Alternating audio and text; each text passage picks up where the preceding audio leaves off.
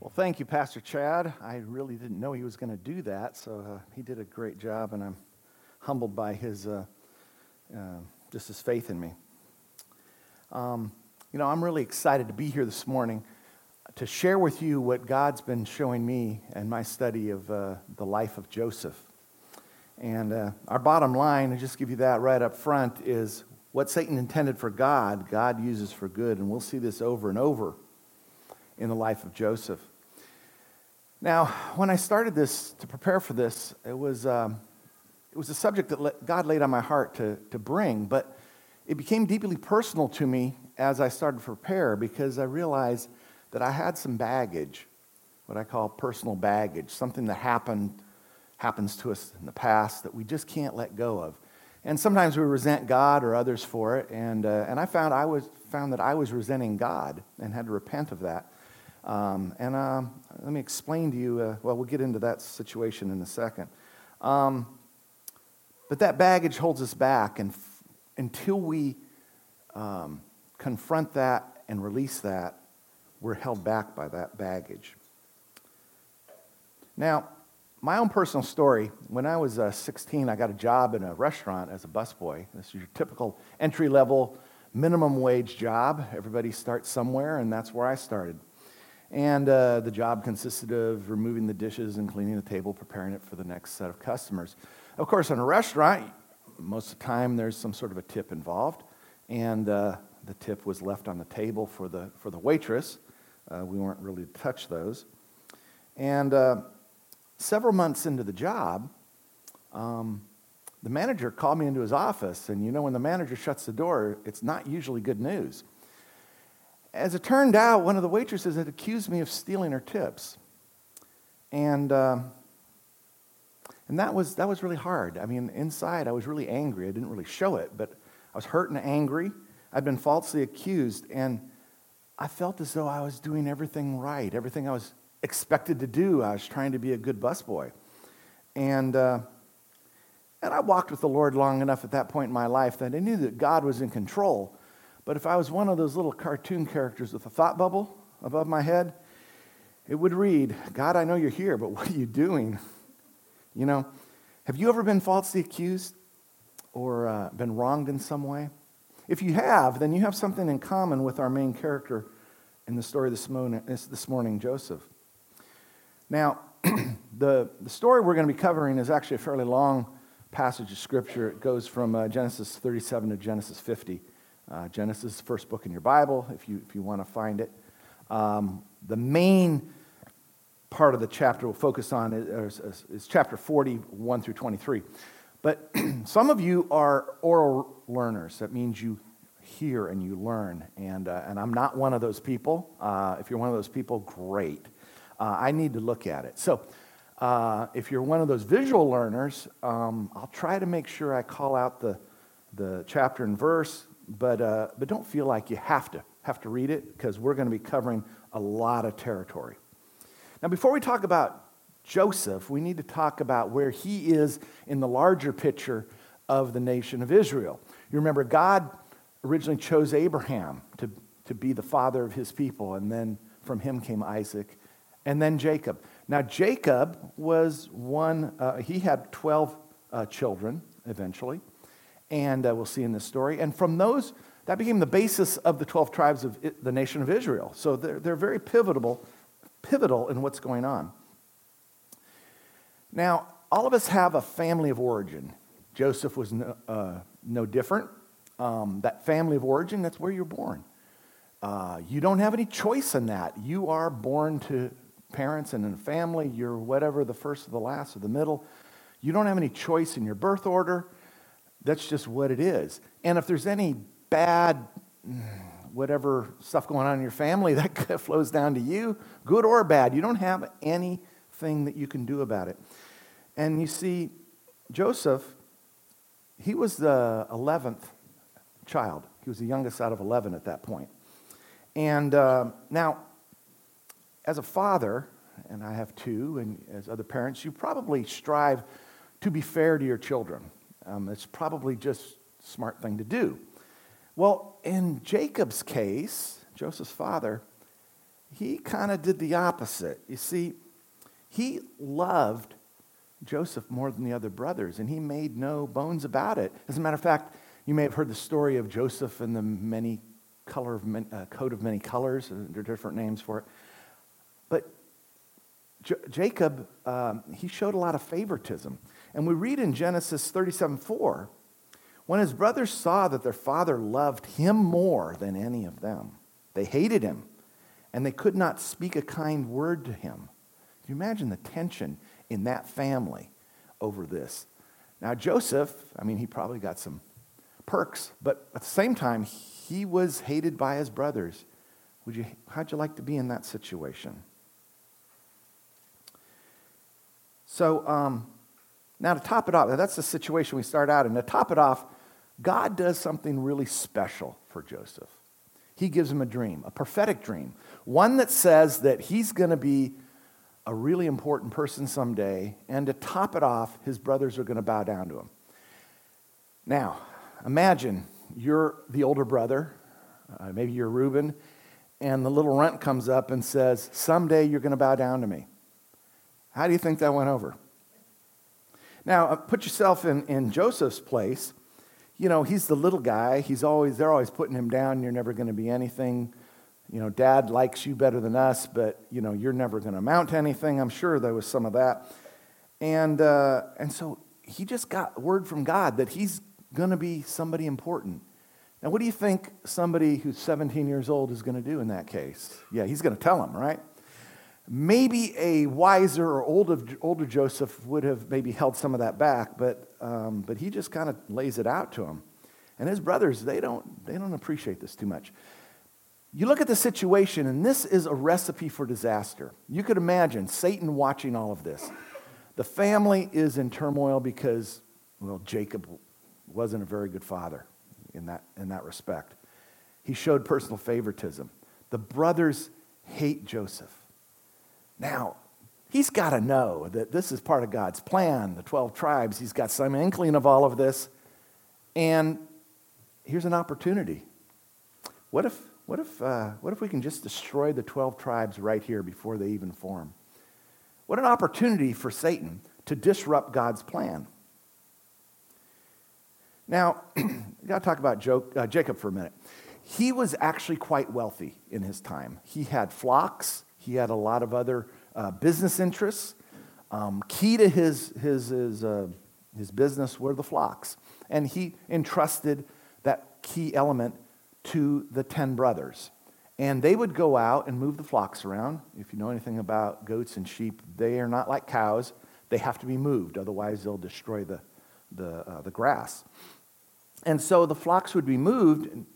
Jacob and his family, his, the main family, would be in their tents.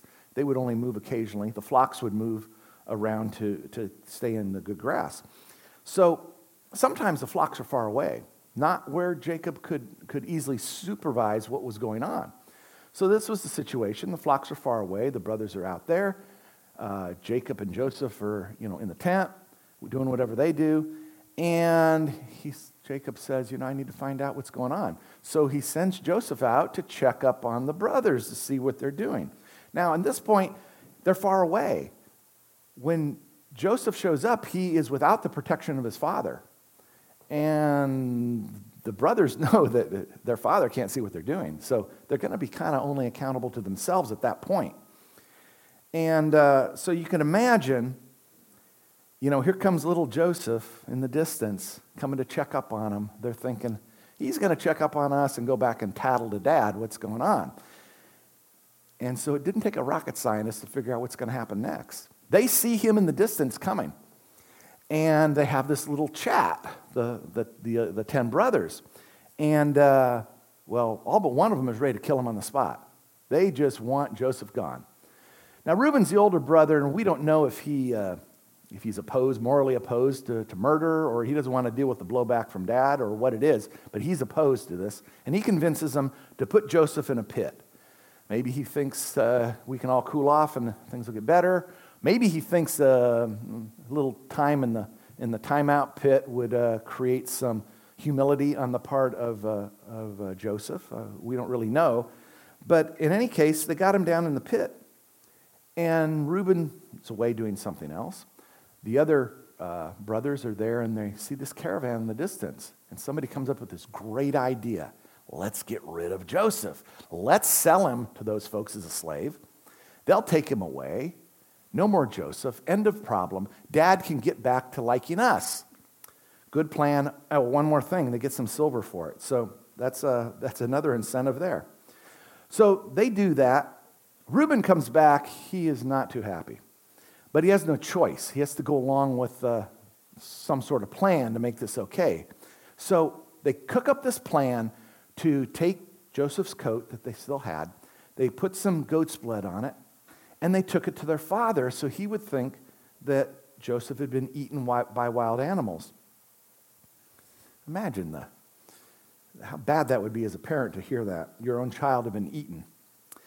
Well, in Genesis 37, 34 through 35, we read Then Jacob tore his clothes, put on sackcloth, and mourned for his son many days.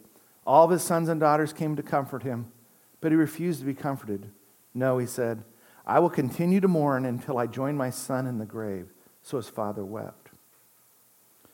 So now the story leaves Jacob and his family and follows Joseph. He's in a caravan now, and they're going to, Egypt. He's a slave.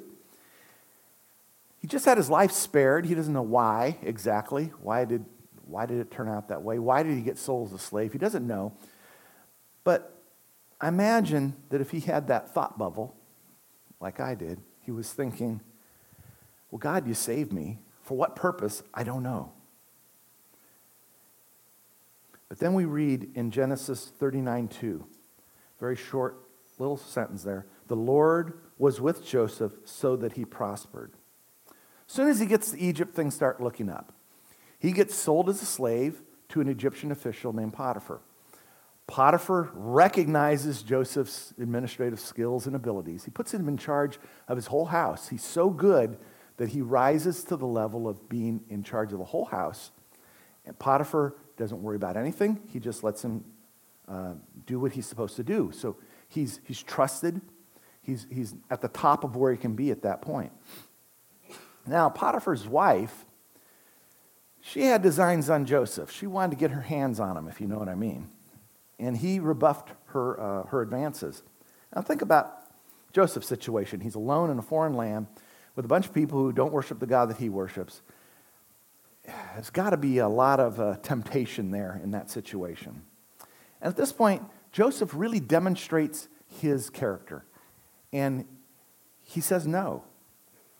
He does the right thing by his owner, Potiphar, and for his trouble, he ends up rotting away in an Egyptian prison.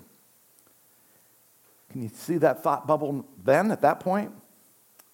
God, God, are you listening? What are you doing? This is so unfair. I can see him there in that prison. But again, the Lord was with him. We read in Genesis 39 21. The Lord was with him. He showed him kindness and granted him favor in the eyes of the prison warden. So the warden put Joseph in charge of all those held in the prison. He was made responsible for all that was done there. The warden paid no attention to anything under Joseph's care because the Lord was with Joseph and gave him success every, in, in whatever he did. He's running a prison. He's, a, he's an inmate, and the, and, the, and the head guy puts him in charge of everything. He must have been really good at what he did. Have you noticed a trend yet in Joseph's life? First, life is good. He's at home. Then, life is bad. He's sold as a slave. In the second story, life is good. He's, he's uh, running Potiphar's house. He's doing exactly what he's supposed to do in both cases. Then he's falsely accused and sent to prison. In both cases, he's the victim of some pretty sinful people. This is not what he deserves. Now, the third story we come to in the prison, life is good again. You probably can imagine the pattern is going to keep going up, down, up, down. Is it just me, or is that how your life goes? Up, down. Now, going back to the start of the story in Genesis 37, you may remember that the, the, uh, the sons were out tending the flock, and, and Jacob sends Joseph out. it's very possible that Jacob recognized Joseph's abilities as a, as a leader and an administrator. Maybe he was going to make him his junior manager, uh, who knows, in the family business. Um, but where, when God took him out of that situation, he also took over the training that Jacob had started. And he was, God was giving Joseph ever increasing responsibilities. But at the same time, he takes him down a notch or two along the way. I think that is so that he would understand that he wasn't in control, that God was. And later on in the story, he does some pretty amazing things as far as where his heart is at that I don't think he would have uh, been there if God hadn't done this. So, back to the thought bubble in Joseph's head. He can see that God's doing something. God, I see you're there. But again, what are you doing? He's still pretty far away from home. He's in a foreign land. Then we come to the really good part of the story. Things get a little better for Joseph. He gets, gets some hope. In Genesis 41 through 4, sometime later, the cupbearer and the baker of the king of Egypt offended their master, the king of Egypt. Pharaoh was angry with his two officials, the chief cupbearer and the chief baker, and put them into custody in the house of the captain of the guard in the same prison where Joseph was confined. The captain of the guard assigned them to Joseph, and he attended them. Now, we're told Pharaoh was angry, and we're not told why. But you got to understand that Pharaoh was, there was nobody higher than Pharaoh in the land. If he said, you know, off with his head, that's exactly what happened. There was no repercussions. The Pharaohs thought that they were gods, and so they acted in a very capricious manner. They, they never thought about what they were doing as far as how it affected other people. There was no accountability. They could do as they pleased. And uh, so he could have just as easily have had the cupbearer and the baker executed right there, or not. So it seems as though a rather random situation there with Pharaoh. But I'm reminded of another Pharaoh that came a little later in the book of Exodus. You may remember that uh, when the children of Israel were leaving, and, and Pharaoh said, Fine, get out of here. I don't want to ever see you guys again. Um, he decides, I'm going to I'm going to teach them one more time, and he sends his army out there. Now, he thinks it's his idea. But in Exodus 14:8, we read, The Lord hardened the heart of Pharaoh, king of Egypt, so that he pursued the Israelites. Now, this is the famous story of where they end up in the Red Sea and get drowned, if you remember that. So, Pharaoh thought he was in control. God showed the children of Israel that God was in control in order to build them up. All right, let's get back to our story in Joseph, uh, Genesis uh, 44 through 7. So we have the cupbearer and the, and the baker there. And after they had been in custody for some time, each of the two men, the cupbearer and the baker, the king of Egypt, who were being held in prison, they had a dream on the same night, and each dream had a meaning of, of its own. When Joseph came to them the next morning, he saw that they were dejected or sad. He also asked Pharaoh's officials who were in custody with him in the master's house, Why do you look so sad today? Now, this is really interesting. Joseph's a busy guy at this point, he's running the whole prison.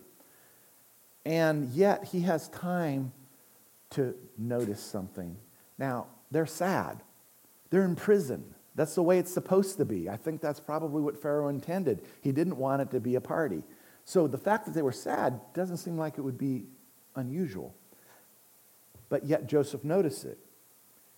I believe that at this point, God is guiding Joseph's steps. He allows him to see something, and Joseph, in faith, moves out and acts on it. Picking the story up in verse 8. We both had dreams, they answered, but there's no one to interpret them. Then Joseph said to them, Do not interpretations belong to God? Tell me your dreams. Think about this for a second. What are the chances two men on the same night both have a disturbing dream. And then they're both in Joseph's care. Joseph picks up on this and he discerns that this is the time for him to step out in faith and do something. So he, answer, he, he interprets their dreams. Picking up the story in Genesis 40, verse 9. So the chief cupbearer told Joseph his dream. He said to him, In my dream, I saw a vine in front of me The vine had three branches, and as soon as it budded and blossomed, the clusters ripened into grapes. Pharaoh's cup was in my hand. I took the grapes and squeezed them into Pharaoh's cup and put the cup in Pharaoh's hand. This is what it means, Joseph said to him. The three branches are three days. Within three days, Pharaoh will lift up your head and restore you to your position, and you will be put and you will put Pharaoh's cup in his hand, just as you used to do when you were his cupbearer. But when all goes well with me, remember me. When all goes well with you, remember me and show me kindness. Mention me to Pharaoh and get me out of this prison. Joseph is desperate to get out of prison. He's telling anybody that will listen. And then listen to this I was forcibly carried off from the land the, of the Hebrews, and even what I have done, even here, I have done nothing to deserve being put in a dungeon. Clearly, Joseph is feeling like, I didn't do anything to be here. And it would be easy for him to build up resentment towards God, towards his brothers, towards who knows what along the way, to blame him, to blame them for his situation. Well, now you can imagine the baker. He heard this uh, good, good story, um, good uh, interpretation. He's probably thinking, well, let me get mine out there. So in uh, Genesis 40, verse 16, we read, When the chief baker saw that Joseph had given a favorable interpretation, he said to Joseph, I too had a dream. On my head were three baskets of bread. In the top baskets were all kinds of baked goods for Pharaoh. But the birds were eating them out of the basket on my head. This is what it means, Joseph said. The three baskets are three days. Within three days, Pharaoh will lift off your head and impale your body on a pole, and the birds will eat away your flesh. Now, the third day was Pharaoh's birthday, and he gave a feast to all of his officials. He lifted up the heads of the chief cupbearer and the chief baker in the presence of his officials. He restored the chief cupbearer to his position so that once again he put the cup into Pharaoh's hand, but he impaled the baker, just as Joseph, Joseph had said to them in his interpretation. Wow. Again, Pharaoh is completely unpredictable. And so you could imagine the cupbearer, having gotten through that, was probably a little bit hesitant to do what Joseph asked him to do. And we read in Genesis 40 23, the chief cupbearer, however, did not remember Joseph, he forgot him. So Joseph has got this glimmer of hope that he's going to get out of prison, maybe. And the cupbearer forgets about him. He sits in that prison for two more years. And uh, you can see, I can see the thought bubble now. He said, God, I can see you're here. He's seen all the things that got him here. But still, what are you doing? How, he has no idea what is going to happen. But he's not ready yet for the job that God has for him. Instead, he uh, spends what I say two more years in the Egyptian prison program for higher education and moral development. God had him exactly where he wanted him. So, two years later, Pharaoh has a dream, and he's disturbed by it. And you can imagine with Pharaoh's history of being rather capricious, the cupbearer is a little worried. Pharaoh has a problem, he has a problem, because he might just be w- within reach to have something bad happen to him because Pharaoh just felt like it. So he realizes that Pharaoh had a dream, and I know a guy that does dreams. So what do they do? Well, they get Joseph out of prison, they clean him up, they bring him in. There's a lot of verses back and forth. I'll just summarize it and say Joseph interprets the Pharaoh's dream and says, Look, for seven years you're going to have great abundance in your land, and for seven years you're going to have absolute famine. You won't be able to plant, you won't be able to reap in that period of time. And so Pharaoh knew that, well, we got to do something. We got to save the, the good years and and give it out in the bad years. And he could have chosen anybody in his kingdom. I'm sure that he had learned and experienced uh, advisors and administrators that would have known exactly how to work the Egyptian system to make that all work out. But what does he do instead? He picks a foreigner, a young kid basically, a Hebrew, and he says, I want you to run the thing. This job, he essentially had control of the entire Egyptian economy. No one was higher in the land than Pharaoh. now, was this Pharaoh's wisdom or God's plan? Well, Pharaoh would have said it was pretty good wisdom because, as it turns out, because of the w- way that uh, Joseph does this, Pharaoh ends up owning all the land and all the gold and silver. So he makes out really well. He probably is thinking, I did a great job recognizing the wonderful character that that young man, uh, Joseph, had. Well, now we, the story kind of comes, starts to come back to, uh, to Jacob and, and his family in the land of Canaan. And in Genesis 41, 56, we read, When the famine had spread over the whole country, Joseph opened all the storehouses and sold the grain to the Egyptians, for the famine was severe throughout Egypt. And all the world came to Egypt to buy grain from Joseph, because the famine was severe everywhere. That everywhere included Jacob and his family. They didn't know anything about Joseph. Famine was severe there too. Freak of nature, hand of God. I don't know. What do you think? Now, Joseph is elevated to this position of great responsibility. God was grooming Joseph all along, and you can see that. And at this point, I'm sure Joseph still was, had that thought bubble God, I, I know you're here, but still, what are you doing? See, God isn't done yet. He, he must know that there's more to life than just being an Egyptian official. So, from uh, Genesis chapter 42 through the end of the book, um, there's this rather lengthy interaction between Joseph and his sons uh, and, and Jacob. In a nutshell, um, Jacob and his, his sons are they're starving. They know they have to go to Egypt to buy grain, and there really is no other choice. So they load up their donkeys, they take some silver, and they go. And they don't know. They think they're going to to get food to save their family. They don't know that they're on a divine schedule for an appointment with Joseph. See, God is working through Joseph to bring reconciliation to the family and to preserve what will become the nation of Israel.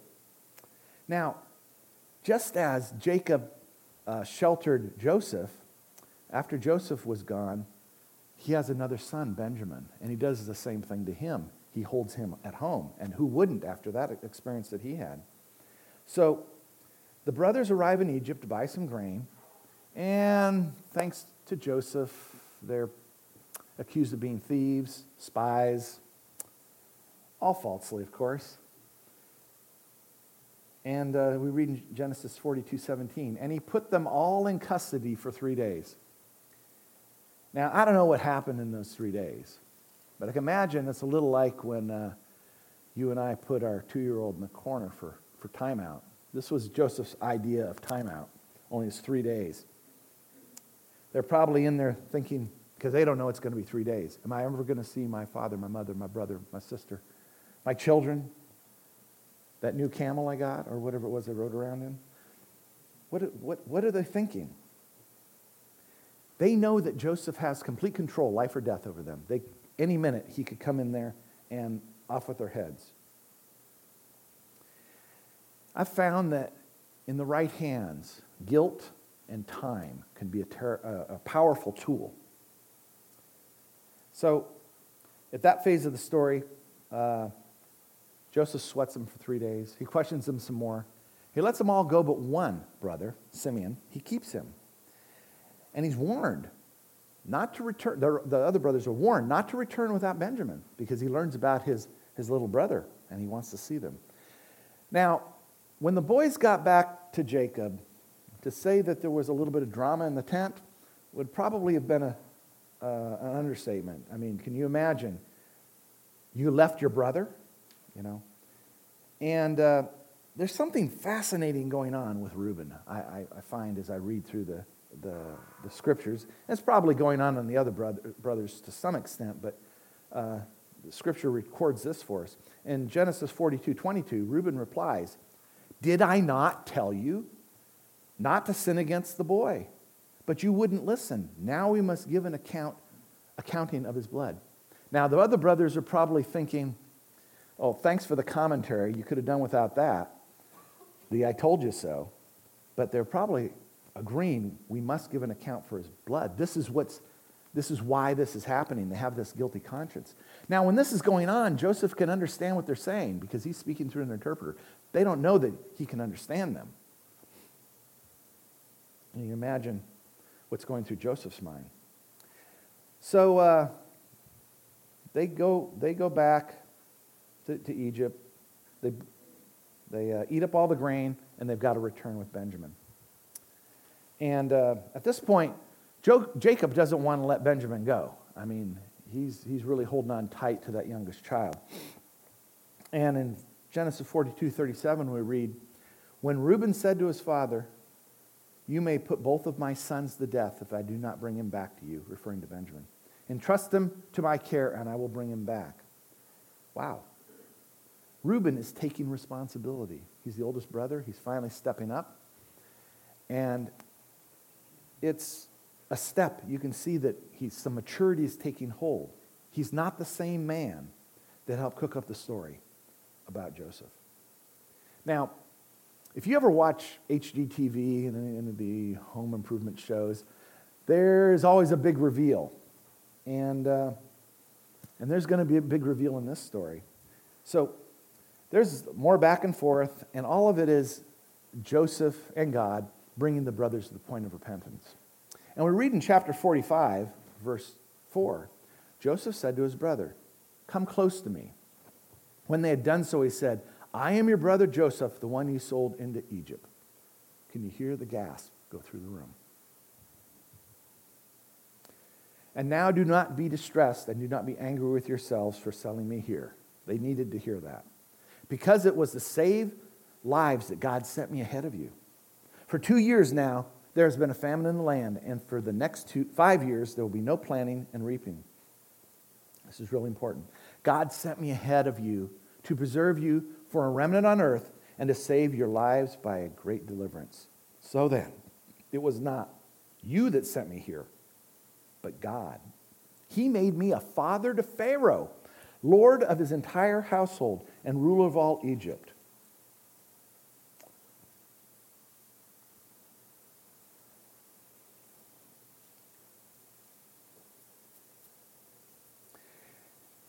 So the rest of the story is bringing uh, Jacob, the rest of the family, to Egypt, and they settle in there, and they are blessed by, by Joseph. The story moves a little, little further along, and you see in uh, chapter 50, verse 15, um, in chapter 50, Jacob dies. And uh, especially in that culture, but even in our culture, we give a lot of respect to our parents and the brothers were getting a little worried that maybe they were just spared out of respect for uh, Joseph, uh, Jacob. And we read in chapter 50, verse 15.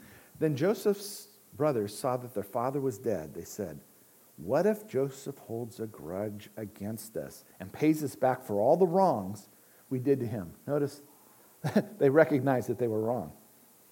So they sent word to Joseph saying, Your father left these instructions before he died. This is what you are to say to Joseph I ask you to forgive your brothers the sin and the wrongs they committed in treating you so badly. Please, now please forgive the sins of the servants of God, your, of, your, of your father. When their message came to him, Joseph wept.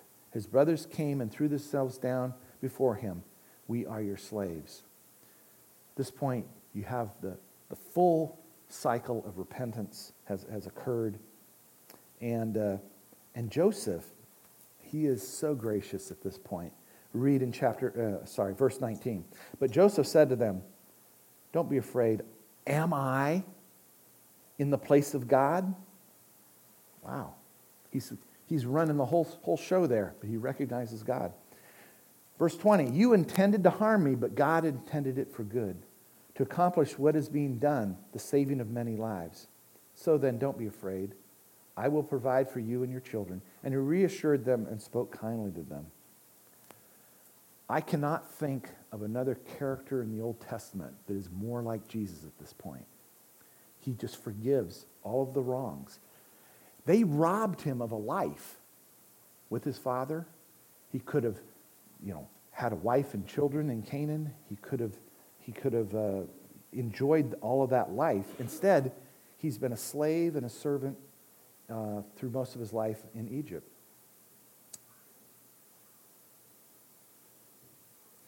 There's a couple of uh, takeaways that I want to leave with you. One is God's plan has not changed. He started out with Abraham, the children of Israel, the nation of Israel, to reach the world. That was God's plan. That channel eventually got clogged up, and then God brought Jesus to earth and created the church. And so his God's plan has not changed, but his method has shifted in order to, uh, to adjust for the situation. Second point is God has a plan for his people. Now, taking you back to my story as a busboy, um, when I was confronted with the by the manager in his office, I didn't tell you the rest of the story. You see, he gave me some good advice, probably the best advice I've ever gotten from a person. And uh, that manager was uh, actually, he was more of a pastor to the children that came, the young men, that, women that came through that restaurant um, than anything else. At that point in time, he was somebody that I would say was my, my Moses, to put it in the context of what we've been discussing earlier. Um, and he eventually, uh, when he left that, that position, went on to be a uh, youth pastor. So God was preparing him for future service there. But the advice he gave me was to work hard. And if this accusation was false, in time my actions would prove it. And so I did just that. And as a result of his advice and, and some more uh, guidance along the way, um, I ended up, when I left that place, I was urged by their management to become an assistant manager, which of course I turned down and went on to other things. God had another plan for my life. But that event in the past really never hurt me, but still carry the baggage around for that. And, uh, and I'm sure if you look at your life, you'll see the, uh, these events that are, God is steering you if you look carefully. Now, um, if I left out this other part, uh, my story would be a little bit incomplete. It kind of has a serious but funny ending in a way. You see, a few years after I left, um, the IRS came up knocking at the door. And uh, they accused the manager of uh, tax evasion, essentially. And uh, he, of course, he was innocent, but uh, through the investigation, they managed to set up a sting operation. And they staked out the cash register, basically, one night or several nights. And finally, this one waitress, the one that accused me, they caught her.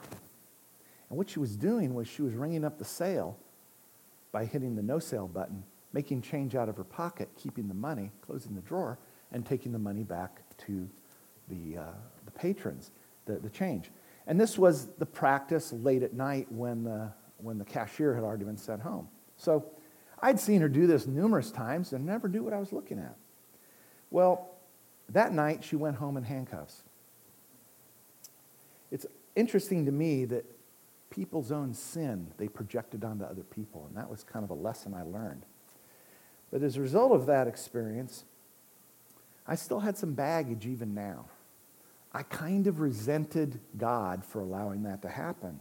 And as I was working through this passage, I really felt uh, God leading me that, you know, I needed to confess and repent of that and to thank God for a negative experience, really, at that time was very negative, but it helped shape me and, and prepared me.